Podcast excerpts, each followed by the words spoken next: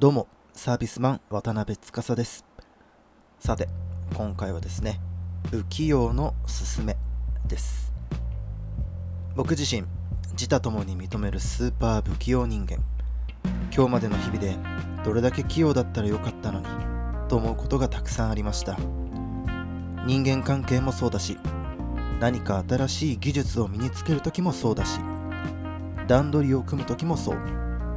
スルスルっといろんなことがすぐにできるタイプではなかったので容量が悪いなセンスないなどうしてできないのなどたくさんの言葉を浴びながら仕事をしてきたのです。胃が痛い。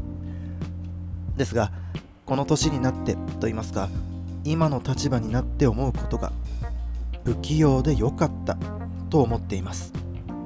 理由は簡単。できない人の気持ちがわかるから。これに尽きるのかなと。それでね僕は思うんです。本当に不器用な人というのはできない人の理由がわかる人であると。一人に対してアプローチできる引き出しが多いとでも言うのでしょうか。もちろん一概には言えませんが多分おおむね合っているのかなと思います。僕はサービスマンソムリエとして生きていくと決意した時にはすでに一つのお店を任される立場にいました。まあ、というか半分強制的にそうなってしまったんですね。それで自分のことながらすごく恥ずかしいのですがワインのことなんてほとんど分かっていませんでした。これは今もですけれども。例えばどういうワインが酸化しているのかも感じられませんでしたし部署ネももちろん分からず。サービスなんてニコニコしていればいいとずっと思っていました。スパークリングワインの泡の量とか注ぎ方とか全く関心がなかった。というか何が良くて何が悪いのかよく分かっていませんでした。どうすれば人に喜んでもらえるのか。どうすればワインを上手に選べるのか。どうやって料理とワインを合わせるのか。それが全く分からなかったんです。当然ソムリエナイフを扱うのも下手くそで古いワインでもないのにコルクを折ることもしばしば。それも営業中にです。バイトで入っていた若い子の方がうまく抜栓していたと思います。司は本当に不器用だねなんてよく言われていました。自分が不器用だということはもともと分かってはいましたけどやはり言われ続けると辛いものがあります。当時一緒に働いていた料理人たちとの関係もよくありませんでしたからしょっちゅう怒られましたしテンパってオーダーミスもたくさんしました。お客様からたくさんお叱りを受けることもありました。深夜まで働いていたこともあって生活リズムもぐっちゃぐちゃでしたしストレスでご飯が食べられず栄養失調にもなりました。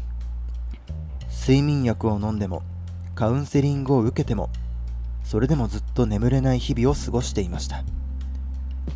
なのに仕事中はニコニコしながらお客様と接することができていたのは多分この仕事が天職だったのでしょう。当時のお客様にそれを伝えると全く気づかなかったと言っていたのでとりあえずニコニコする。それは数少ない誇れる特技です。とは言っても仕事ですからどうすればワインがわかるようになるのか人に喜んでもらえるのか怒られないで先読みして仕事ができるのかそれをずっと考えていました。深夜みんなが帰って一人で後片付けしている時に無意識に涙が出てきた時はあさすがにやばいなと思ったものです。近くのバーの店長さんに泣きながら相談したこともありますし他にもいろんな人に助けてもらったのは今でも忘れることができません。ここだけの話ワインと料理の勉強のためにうん百万近く借金をしてワインを飲んでご飯を食べてといろいろなことを経験してそして体験して失敗して学んだものです。ワインだけでなく他のお酒や飲食店にとって良い空間とは何かということも身銭を切って休みなく働きそして学んでいました。あの時のお金を全て貯金してきちんと運用していれば多分家が普通に建てれるくらいまで貯まっていたでしょう。それくらい僕はこの仕事に命を懸けていました。だからこそ今があるというのは結果良かったなと自分で思うことができるからであって他人には絶対にお勧めしません。借金全部キャッシュで渡すからその代わりに僕自身を買いたいなんて人もいたくらいですから非常に危ない状況にいたものです、まあ、実はちょっと心が揺れたのもここだけの秘密です。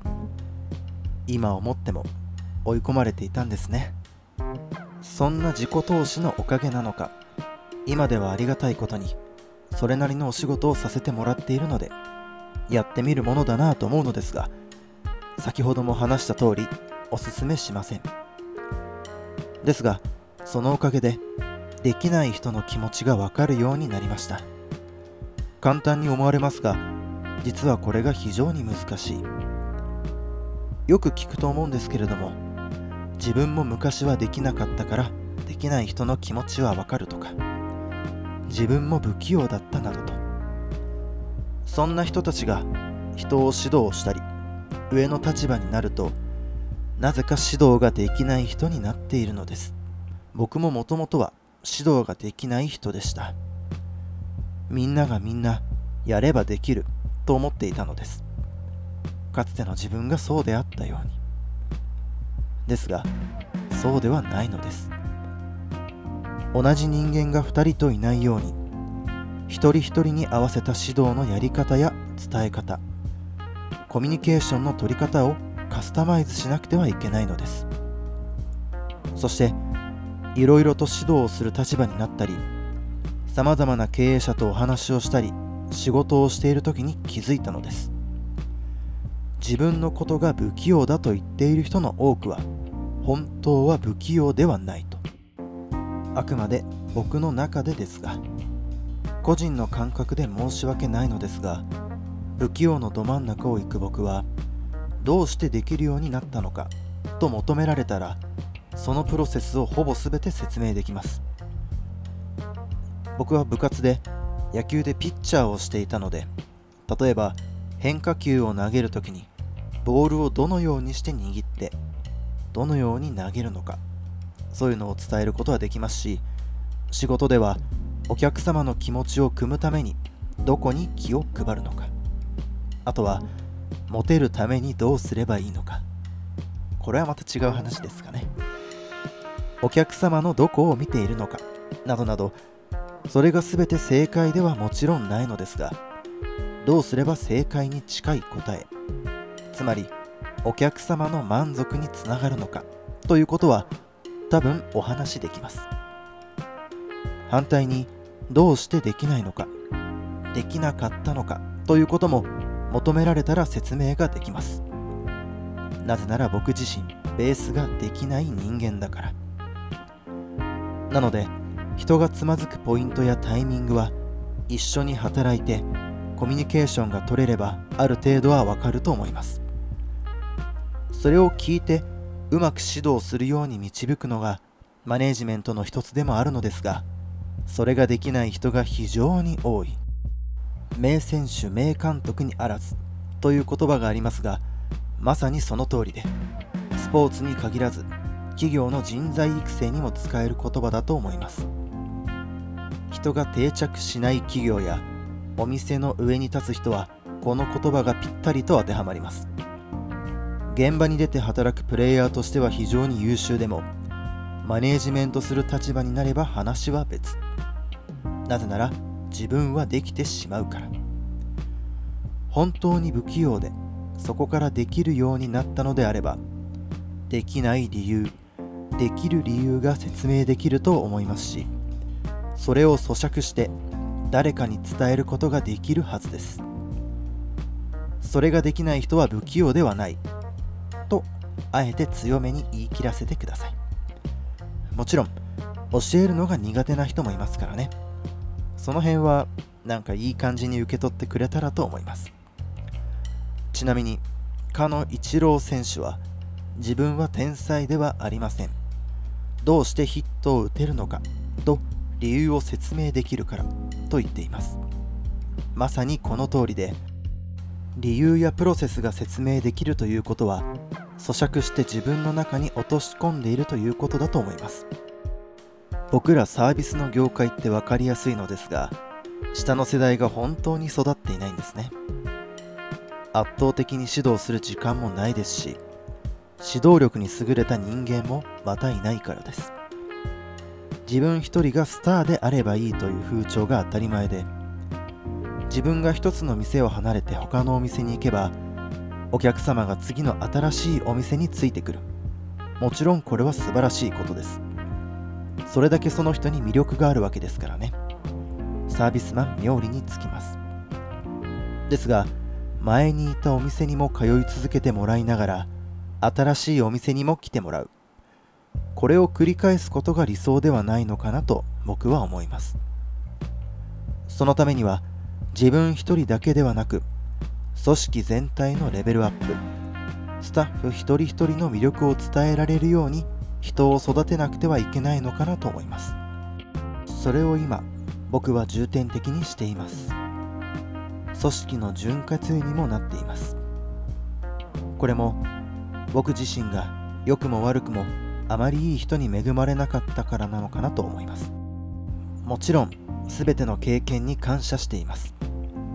だからこそこうやって発信ができるわけです。どんな人でも必ずいいところがあって必ず光る部分があります。それを引き出してあげるのがこの業界を盛り上げる一つの光なのではないかなと思います。最後にお仕事の依頼もお待ちしてます。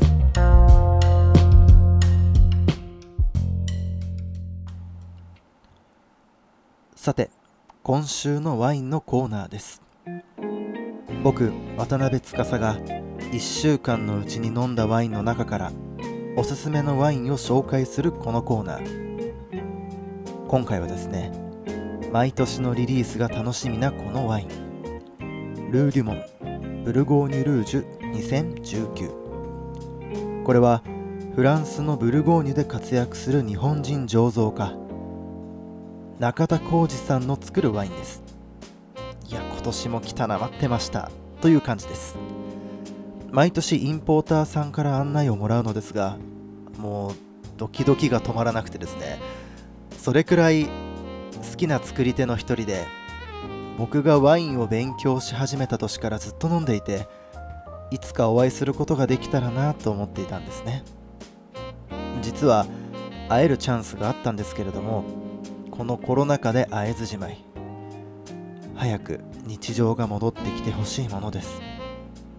さてフランスのブルゴーニュでワインを約20年作り続けている中田さん。それがどのくらいすごいのかは説明するまでもありません。今でこそたくさんの日本人が海外でワインを作っていますが一番有名ではないでしょうか。他の日本人醸造家のワインも好きですが特に一番好きな作り手です。毎度のことですが詳しいことは皆さんネットで調べてください。ではテイスティングに行きましょう。外観は輝きのある少し濃いルビー色。香りにはバニラ鉄バラやスミレチェリーにフランボワーズ西洋杉などなど。なんでしょう。ザ・ブルゴーニュという感じですかね。味わいの最初の印象は酸が強いという印象。もちろん若いからというのもあると思いますがここ何年かこのワインは毎年飲んでいるので特にこの2019年はそう感じます。かといって弱いイメージではなくタンニンもあるし熟成したら面白いのかなと思います。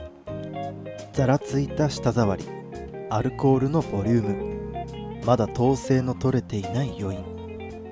ポテンシャルの高さは計り知れず。実はこれ普段なら3日ぐらいかけて飲むんですけれども美味しすぎて1日で空っぽにしてしまいました。もう一本あるので次はゆっくり飲もうかと思います。僕個人としては特に飲み頃ということを気にするので今後のコメントも熟成というワードが出てくると思います。それくらいソムリエとして飲み頃にはこだわりたいのです。本当に素晴らしいワイン。知れば知るほど飲めば飲むほどファンになります。本当ならもっと細かくコメントしてるんですけどあの飲んでる途中に酔っ払ってきて楽しくなっちゃったんであまりいいことが言えませんでした。すいません。では今週はここまで。また来週。お楽しみに。